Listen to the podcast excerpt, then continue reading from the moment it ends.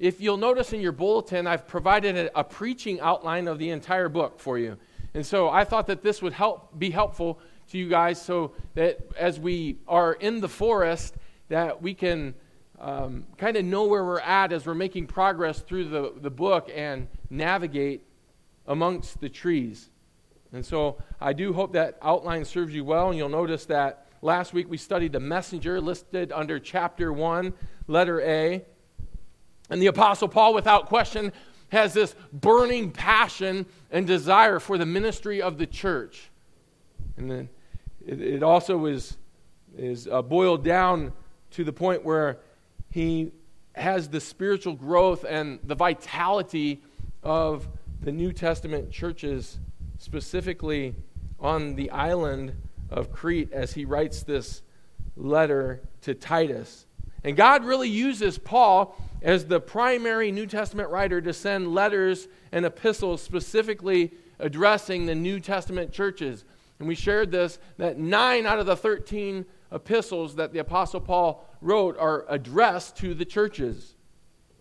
God used other apostles to write general epistles, but it was Paul who was used in a unique fashion, specifically and primarily to provide the detailed instructions for the church.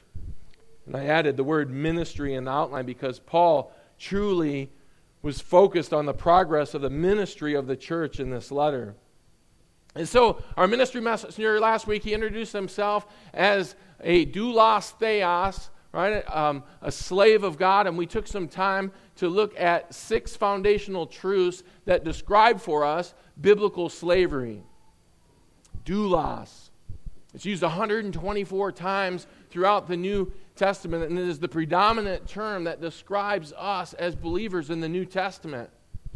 And we won't normally stop for that long to look at a single word, but because of its significant use throughout the New Testament, there are occasions that it'll bless us to slow down and take, take a worm's eye view that will assist our understanding. And Paul used this expression to introduce himself as a humble servant of God before he continued by also introducing himself as an uh, apostolos, apostolos, Jesus Christos, an apostle of Jesus Christ. After witnessing the risen Christ, Paul was sent directly by the Lord with the other 12 apostles who were given the authority as sent ones or messengers of his divine truth. And we determined that Paul's letter wasn't merely suggested counsel or good advice, but his salutation shares that the Lord Jesus Christ designated him as an authoritative messenger with a, a binding apostolic word for the church. And it continues to have an impact in the church age today. It is an urgent and authoritative letter of great significance. Pray with me. I want to ask God to bless our time as we dig it out as we get after this. Please pray with me. Gracious Heavenly Father, we're blessed to study your unchanging word. And I pray, Father, that you would help us. I, I pray, Father, that you would help me. I'm weak, and in many ways, not a very gifted communicator. Father, I need your help. I pray that you will uh, provide me with clarity in my own thinking, and that you will also illuminate everyone in the room, our, our understanding of what your word has for us, that we would be dependent upon you for that very thing. Our desire is to grow, our desire is to understand your purposes.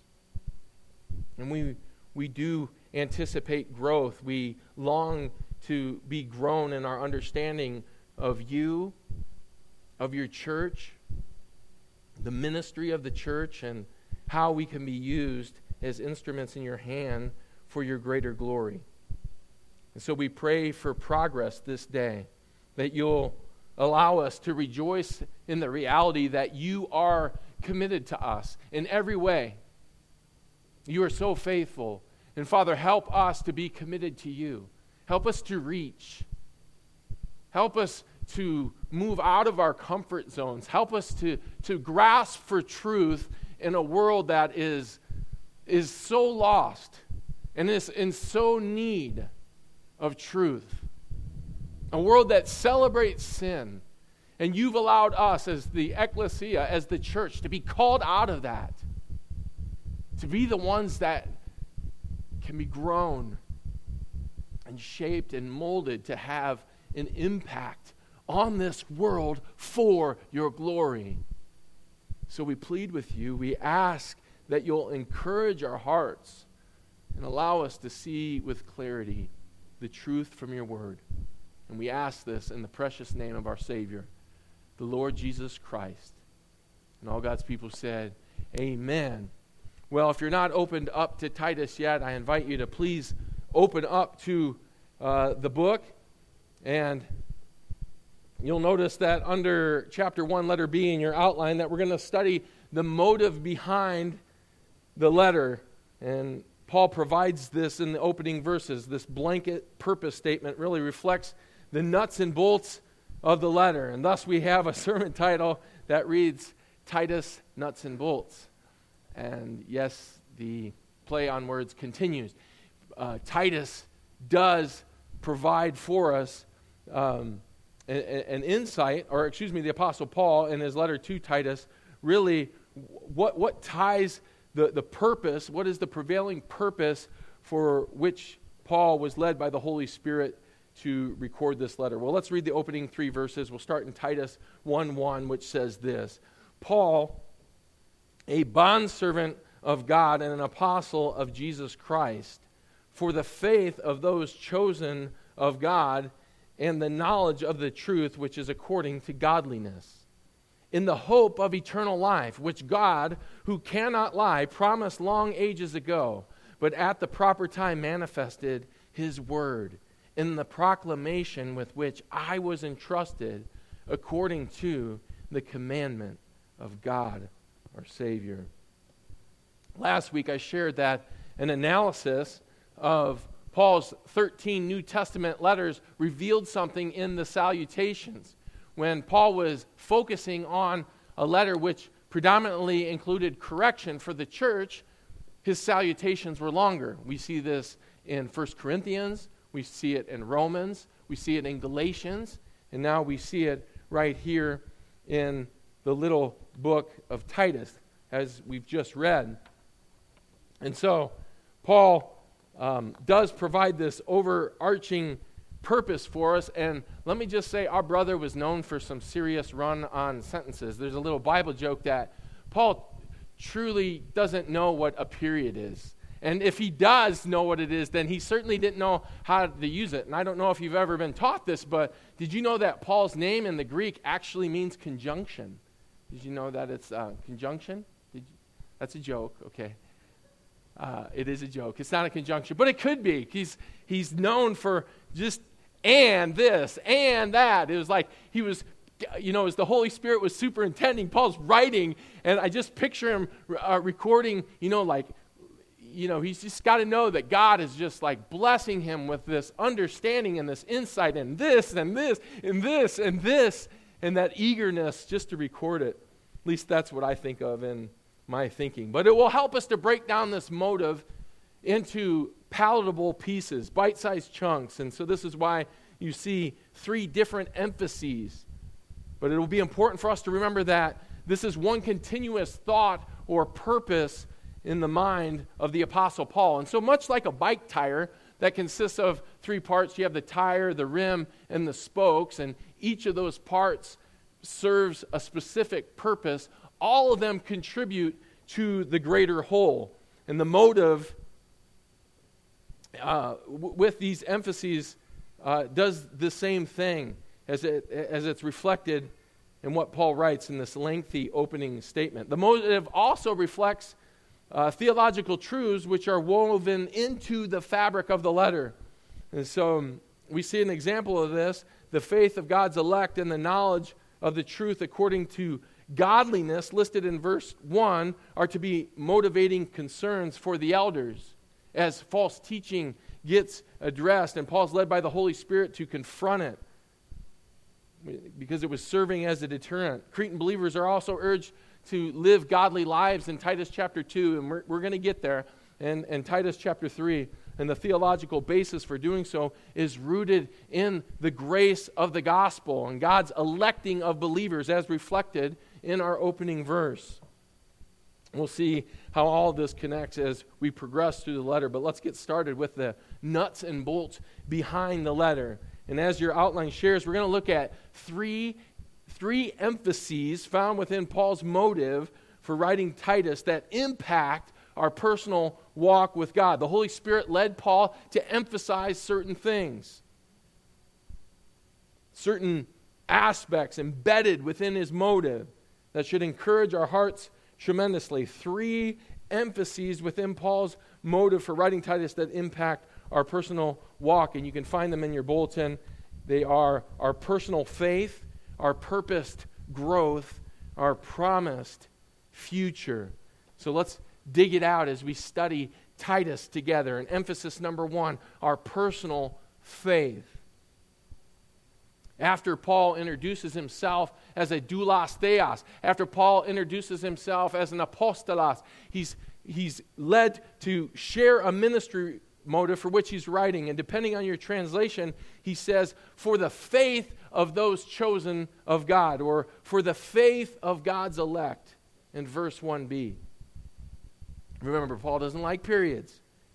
And our verse continues with a conjunction that, that links how he just introduced himself and what he's just shared. And the conjunction in the Greek actually indicates purpose. And that is why, if you have an ESV, it says, for the sake of. What is the ministry motive behind this letter? And it starts here with Paul connecting the purpose of his service as a humble slave of God and then his authority as, as an apostle. And he's writing for the sake of the faith of God's elect. And thus, the direction and ministry motive of Paul's entire apostleship and of this letter as an expression of ministry is for the soundness of faith of God's chosen people. And if you look down to Titus 1:13, it reflects this when addressing false teaching. It provides instruction and it says so that they may be sound in the faith.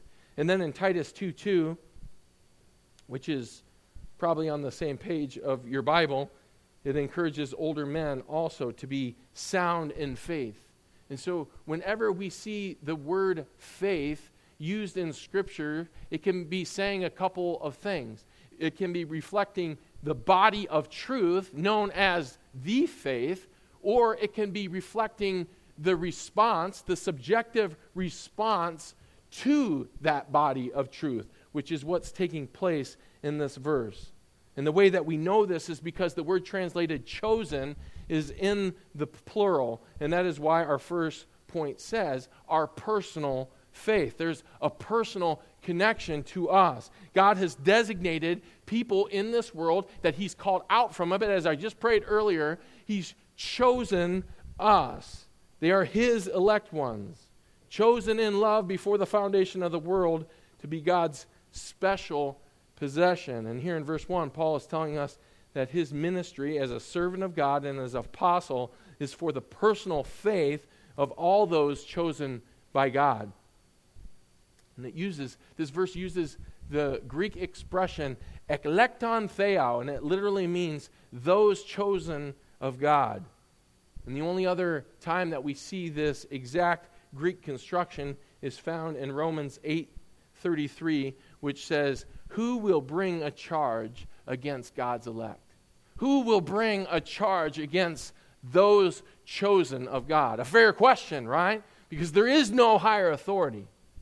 It is God, the supreme authority over those that he chooses. And the Greek adjective translated chosen is used to speak of those whom God has chosen from the generality of mankind and drawn to himself. If you're a sports fan in the room, just recently over the weekend, they had what was called the NFL draft.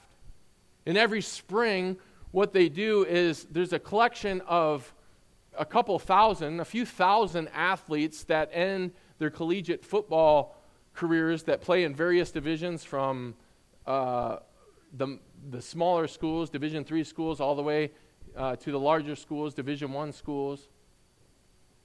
And I think that some of the schools out here even have football teams.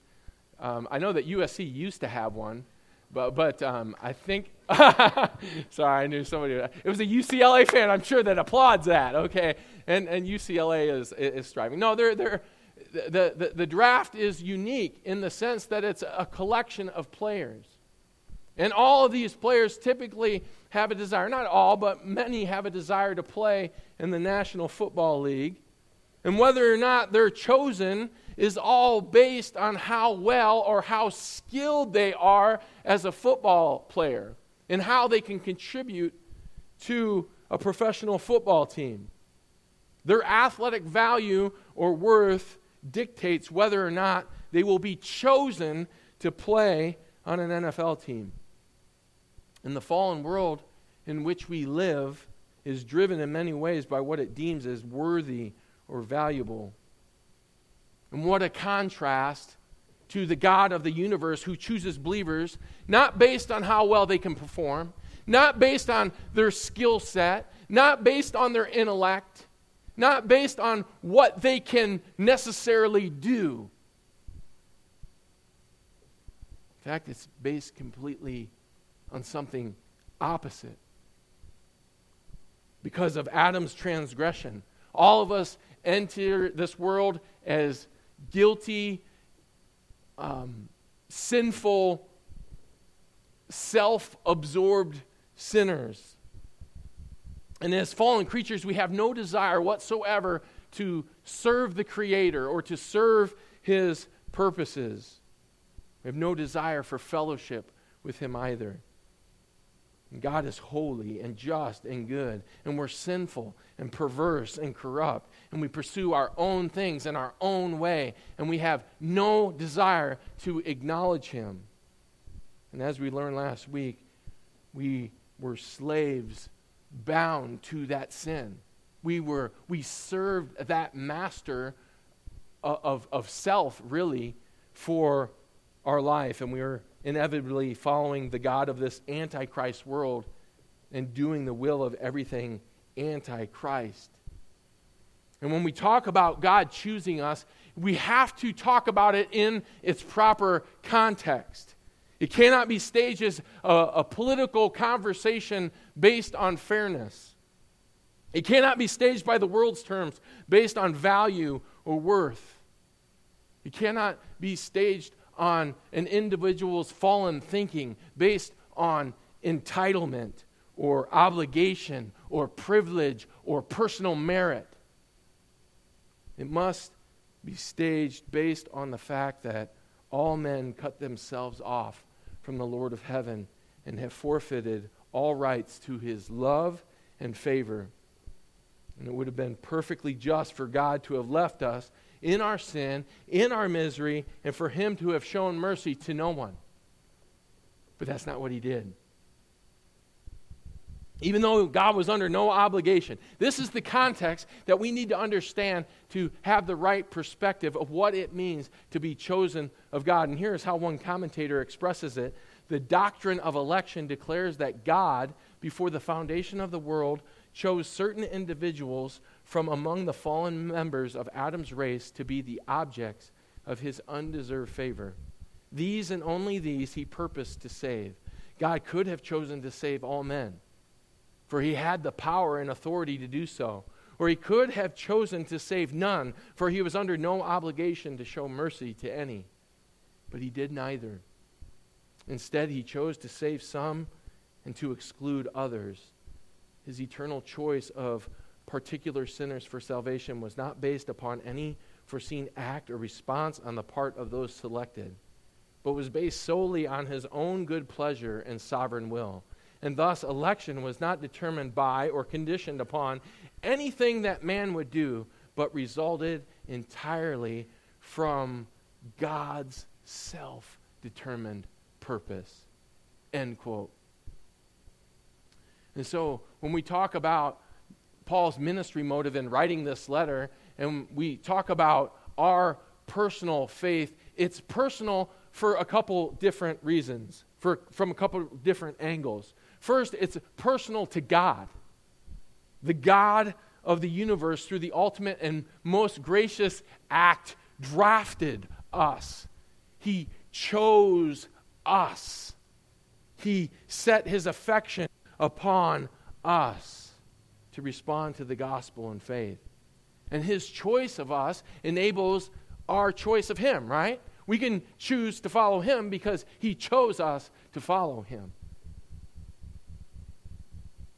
And this is the personal, genuine faith and the ministry motive of Paul that this letter emphasizes. Secondly, it's personal to us because if the kindness of God brings us to faith and repentance, and that's what the scripture teaches us, it does.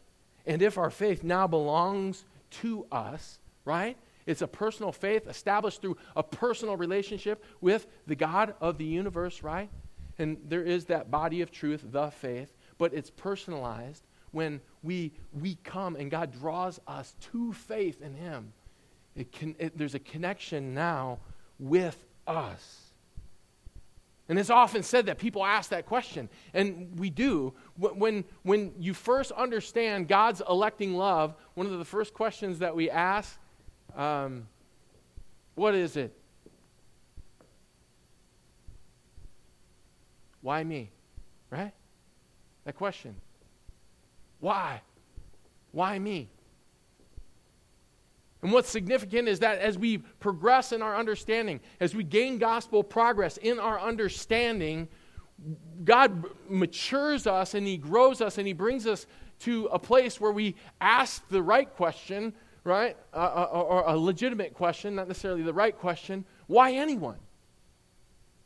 Why anyone?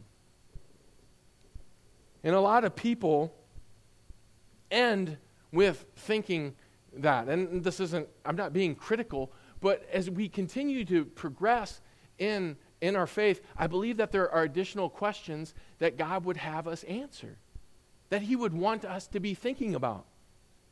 How can we steward this faith which has been entrusted to us? For what purposes did God save us?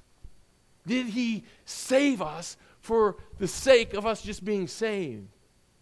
And Paul provides spiritual answers and application as he unfolds the ministry motive within the second emphasis. We're looking at three emphases within Paul's motive that impact our personal walk. We just looked at our personal faith, and the next emphasis is this our purposed growth. Our purposed growth. The ministry motive continues in verse 1, and again, no periods from the Apostle Paul, only conjunctions. And so after it says, kata pistis eklekton theo, for the sake of the faith of those chosen of God, he continues by saying, and for the sake of the knowledge of the truth, which is according to godliness. And that Greek conjunction, it's, it's kata in the Greek, provides that governing uh, purpose statement for the sake of over the second phrase as well. And that's why I read it that way for the sake of the knowledge of the truth, which is according to godliness.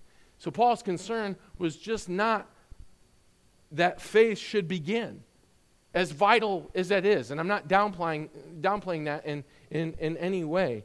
He wanted Cretan believers' faith to increase, to grow. But how does this happen? Paul's ministry motive affirms the emphasis on our faith, and we'll see that it's going to also emphasize our continued or purposed growth as believers. The compound noun that translates into the English as knowledge, it's one of Paul's favorite terms, and it speaks to a full, precise, complete knowledge. In the pastoral epistles, it's regularly connected to uh, aletheia, which is the, the Greek word truth the truth knowledge connection is tied to the gospel message in 1 Timothy 2 4. When speaking of God, it says, Who desires all men to be saved and come to the knowledge of the truth. In 2 Timothy 2:25, it has implications for both believers and unbelievers. And it says this, perhaps God may grant them repentance leading to the knowledge of the truth. Clearly, God's truth has definite contact, content and clear parameters around it. And such truth and knowledge is not merely speculative or philosophical in nature. It is, as the, the verse repeal, uh, reveals, according to godliness. And in the Greek, this is all pointing toward an end goal. And this is the point of emphasis number two. It is our purpose growth. Knowledge we know can be misused, right? It can cause people to be arrogant. It can cause us to be puffed up, according to 1 Corinthians 8 1. One commentator shares that the, the noun translated God, godliness is only used by Paul in the pastoral epistles, and it describes the outward, visible witness of genuine faith and, and reverence of God. And prior to the Lord Jesus Christ's ascension, he promised that the Holy Spirit was going to be sent, right? And the Holy Spirit was going to do something specific. He was going to guide the apostles, guide them into all aletheia, into all truth. And in their apostolic writings, we have the fruit of that promised ministry. And in the New Testament letters of the apostles, we do not have the words of men. We have the words of God Himself, the Holy Spirit. He was at work as these men were writing, helping them to express the truth. And here in verse 1 of Titus, Paul tells us what that truth does it leads to godliness. And unlike the false teaching that was taking place on the island of Crete, where you had these men who were actually worshiping the Greek mythological god of Zeus, right? Who was prized and worshiped because he was a master of deception. Paul wanted to make sure that the Cretan believers knew that our God doesn't lie. And God's word, through Paul's teaching and ministry motive, emphasizes that truth. And it promoted holy and God centered living. And that was why Paul taught it. Here is how one commentator expresses it. We see the importance of availing ourselves to Paul's apostolic ministry of reading and studying the things which Paul wrote. Such truth, if believed and practiced, will make us Christians of growing godliness. Our lives will be increasingly pleasing to God, increasingly centered on God, increasingly useful to God, increasingly honoring to God, more and more beautiful with the beauty of God Himself. And what is true of Paul's apostolic letters is true of the rest of the New Testament and the whole of Scripture. God's Word is truth in its entirety. In Psalm 119, verse 160, and there is a verse 160 of Psalm 119, it's pretty wild. We usually give a chapter heading, you don't think about hearing verse 160, but it's, it's in there. And it says, The sum or the entirety of your Word is truth. Ever, every one of your ordinances, God, is everlasting. Beautiful verse. And the letter of Titus and all the letters that contain the knowledge of truth have been given to us for the very purpose for promoting our godliness. This means that if godliness is the object of our desire, the Word of God as a whole must be increasingly studied. It, it must be known. It must be believed. It must be lived out by us. We are sanctified through the application of its truth. I want you to do something. I want you to think of the godliest person that you know. Right now, just think of somebody, the first person that, that comes to, to mind who is the godliest person that you know? I'm asking you to finish this sentence. sentence. Blank is the godliest person that I know. Think about it for a moment. I have a person who immediately comes to mind. He's humble, he's gentle, he truly is meek He's wise. And when I probe into my thinking and I, I, I try to think about why is he that way? Why do I think that he is such a godly man? I have the answer. It's his commitment to the knowledge of the truth of God's word. He is committed. And, and I don't know if this is true, and there, there are other marks of, of godly people, right? And uh, godly, you know, it might be somebody that was really prayerful. But I would even go so far as to say that even a person's prayerfulness is driven and based out of motives that are drawn out of the scriptures. Godly people cling to God's word, don't they? They do. They, they just, they cherish it. And I'll have you know that I was not thinking of John MacArthur. I wasn't. If you're intrigued, you can ask me after service. Godly people cling to God's word.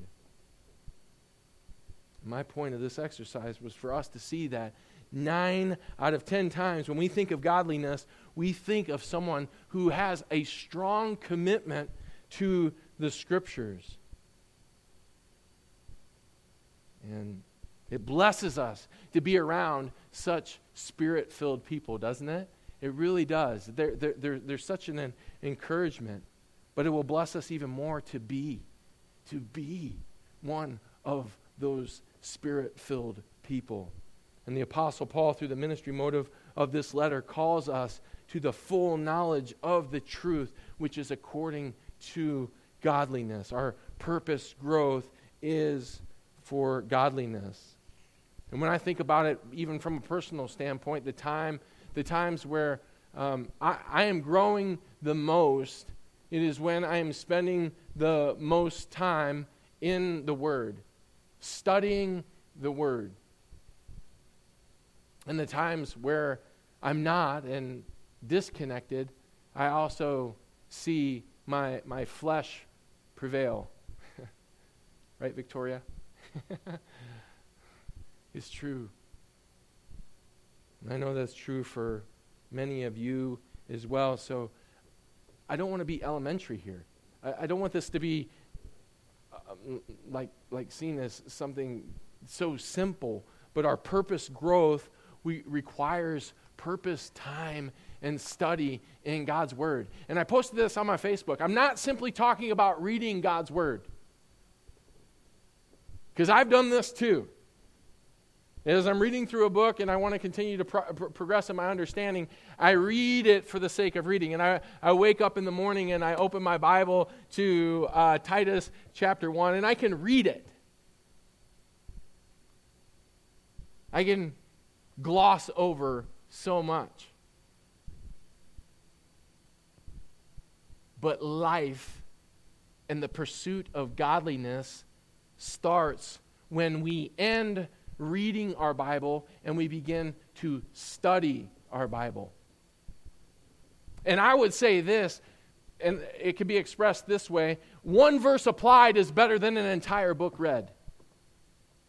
One verse applied is better than an entire book read, right? That's, that's the point. That is it, that we, we cling to it. It's for our purpose growth, that it's going to continue to, to change us. It's continuing to mold us. God's taking his divine scalpel and, and, and he's got it out and he, he, he's using it on Ashley Bacanas. He is taking it and he is cutting away. He is, he, he is carving you literally into a godly woman because you are clinging to his scriptures, because he is renewing your mind, because he's allowing it to have an impact on your soul.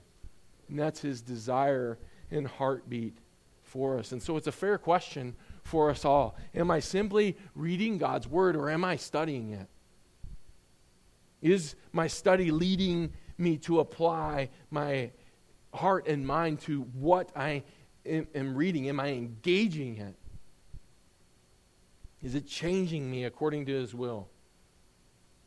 I mean, we all strive to answer yes to that question. There's, that's, that's where the freedom is. That's where the slavery that we were broken away from, uh, slaves to sin, we, we now have the, the, the freedom of slavery in God that as He instructs us and gives us all the counsel that steers us away from the pitfalls of this world. our passage provides three emphases within Paul's motive for writing Titus that impact our personal walk with God. The first one was our personal faith. The second one is our purpose growth. And the third emphasis is our promised future.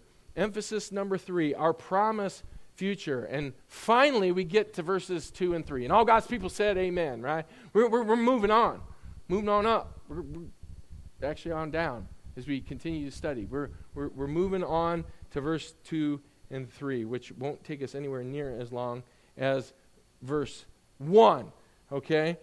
But this is what it says. It reads as follows In the hope of eternal life, which God, who cannot lie, promised long ages ago, but at the proper time manifested his word in the proclamation with which I was entrusted according to the commandment of God our Savior. I'll share with you, Victoria uh, was telling me, she said, I read those two verses like 20 times and I still don't know what they mean. And so if, if you're in that camp, let me just say it's okay. And we're going to, we're going to again break, break them down and, and put them into palatable, uh, bite sized chunks. And one of the challenges that we face in this introduction is knowing how some of the parts fit together. It is a long sentence. Paul just keeps going. He's the energizer bunny. He just keeps going and going. He just keeps writing and writing. And we're actually learning a valuable lesson here. All of us had the English grammar uh, teachers who would ding us, right, for writing. They would write that, that this is a run on sentence. Find a period, brother. You know? Why did they do that? There's a reason for that. Because what happens is, as a sentence keeps going longer and longer, it's hard to track. It's hard to keep the flow of thought. And so that is one of the challenges that we face. And it gets increasingly more difficult when we move from verse 1 to verse 2, especially with such a long sentence. There's no period in sight. And Paul begins this verse with yet another preposition. Don't let it discourage you. The emphasis comes right at the beginning of verse 2, and it's this the hope of eternal life. And the phrases that actually follow are, are qualifiers or supporting statements of this initial phrase in the hope of eternal life. I'll talk about those in just a moment, but I want to spend some time on the hope of eternal life. Hope in our everyday speech usually refers to something uncertain. We go to um, Elijah's baseball game and we, we hope, John, that it's going to be nice weather outside. We hope that it doesn't rain. We hope that he bats three for three in a playoff game and helps his team win yesterday.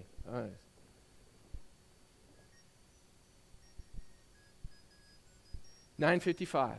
Time to pray, church. Ten in the morning, ten p.m. Valuable to sat on on, on the phone, um, and that was not planned. Just so you know. Uh, but but hope. When we talk about hope, we we usually think about things that are uncertain. And in the Bible, hope refers to something certain.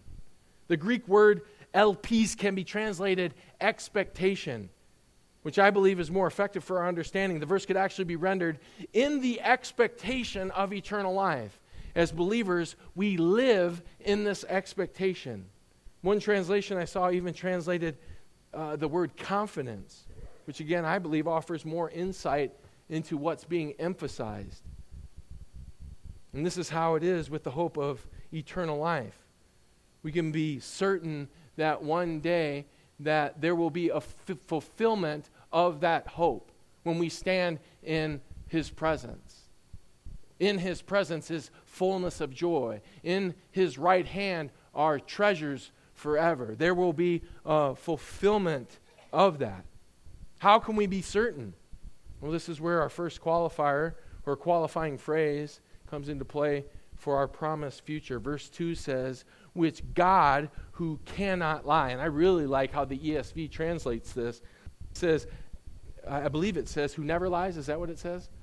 Fantastic. This word actually functions as an adjective describing God, and it literally means the non lying God. And, and, and, we get this.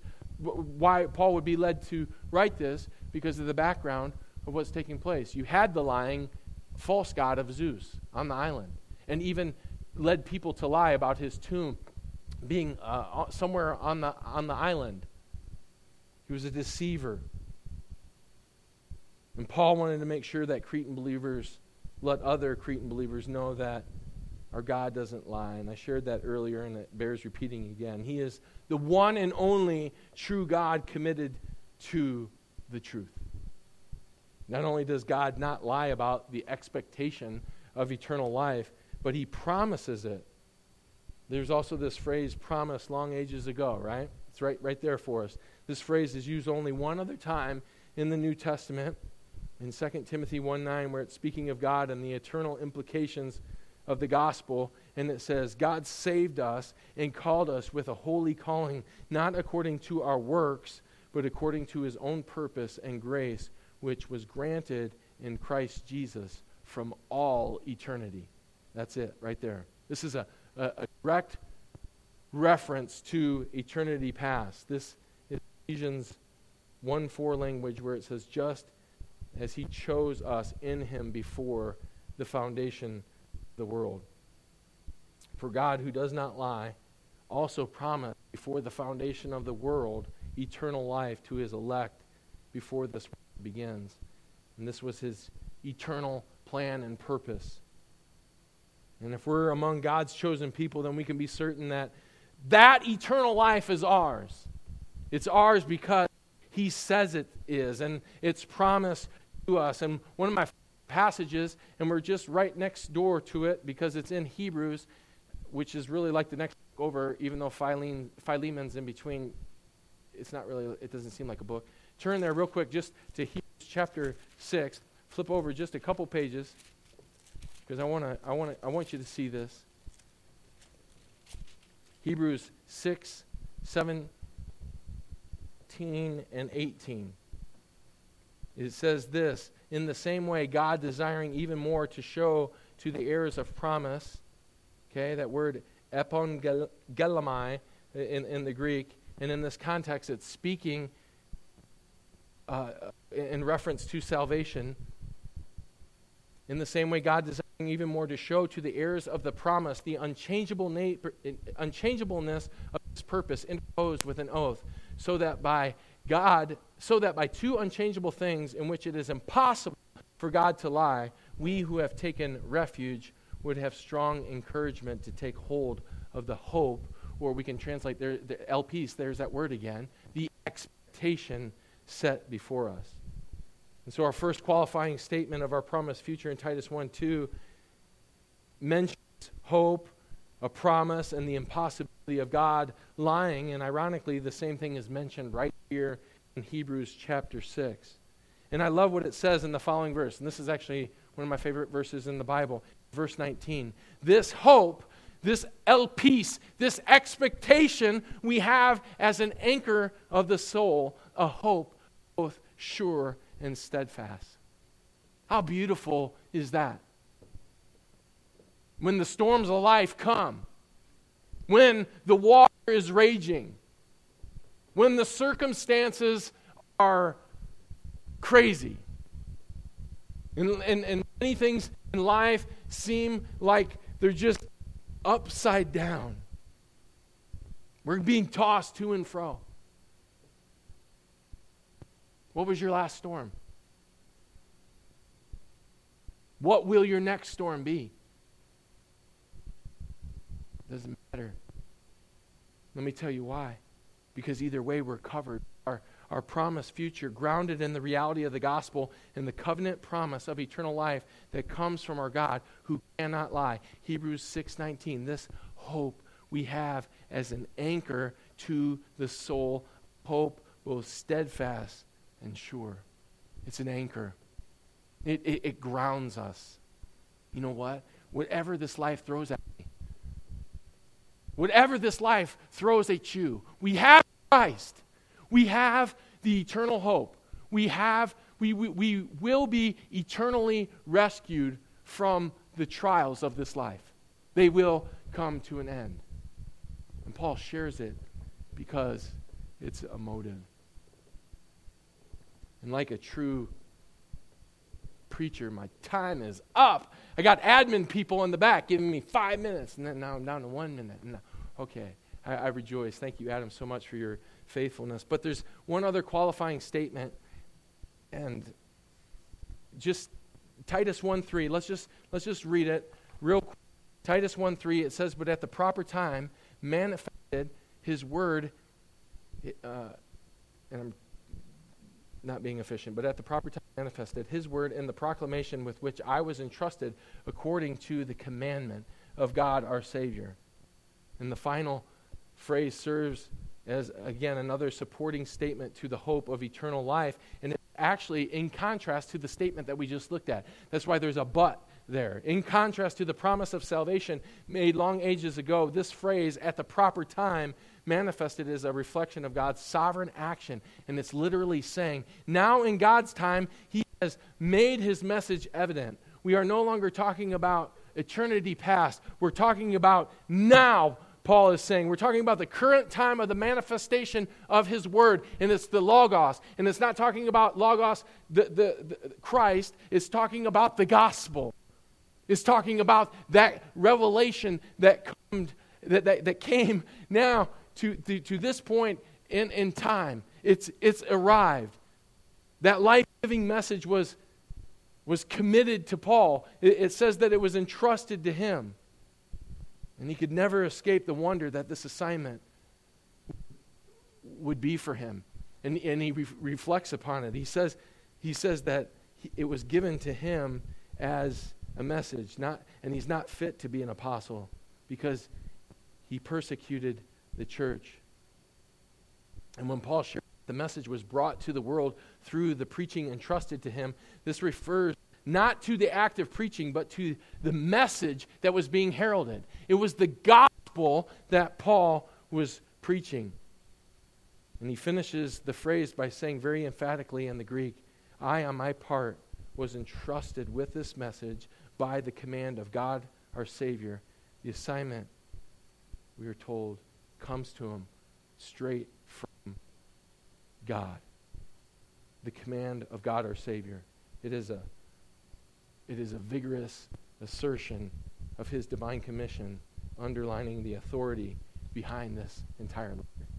And I, I celebrate that because we'll, we'll see um, what gospel living looks like. We'll see what the, the, the high calling of the gospel and how that gets translated for us. Well, to sum things up, because our time is up, Paul mentioned three ministry, uh, three emphases related to the ministry motive and why he wrote this letter, his personal, our personal faith, pur- purpose growth, and a promised future. And though no person today may rightfully claim to be an apostle,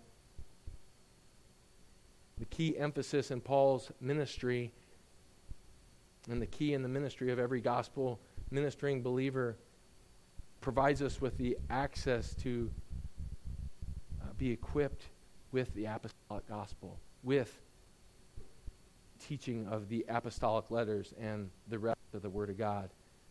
And with these tools, by the blessing and the grace of God, the same great ministry that Paul aimed at can be achieved by us as well. God's elect will come to faith and enter into the of the hope of eternal life, and their faith will be nurtured and increased. And as the truth is proclaimed and received into the heart, godly living and God's glory will be promoted.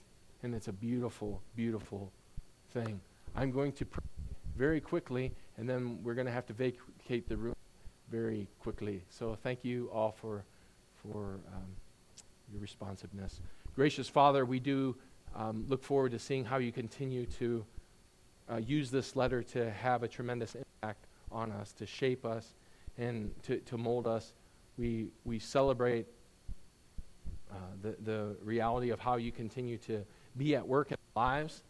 And um, I pray, Father, that if there's someone here today that doesn't know you, that they would see that in a moment that they can be recon- reconciled uh, to you through faith in the one who saves, the Lord Jesus Christ, that if they call out to him for forgiveness of sins, Heavenly Father, they can have Christ's perfect righteousness and have forgiveness.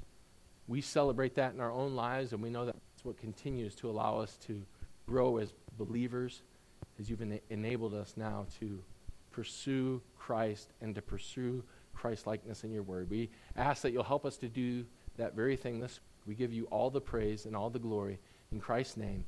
Amen. Amen.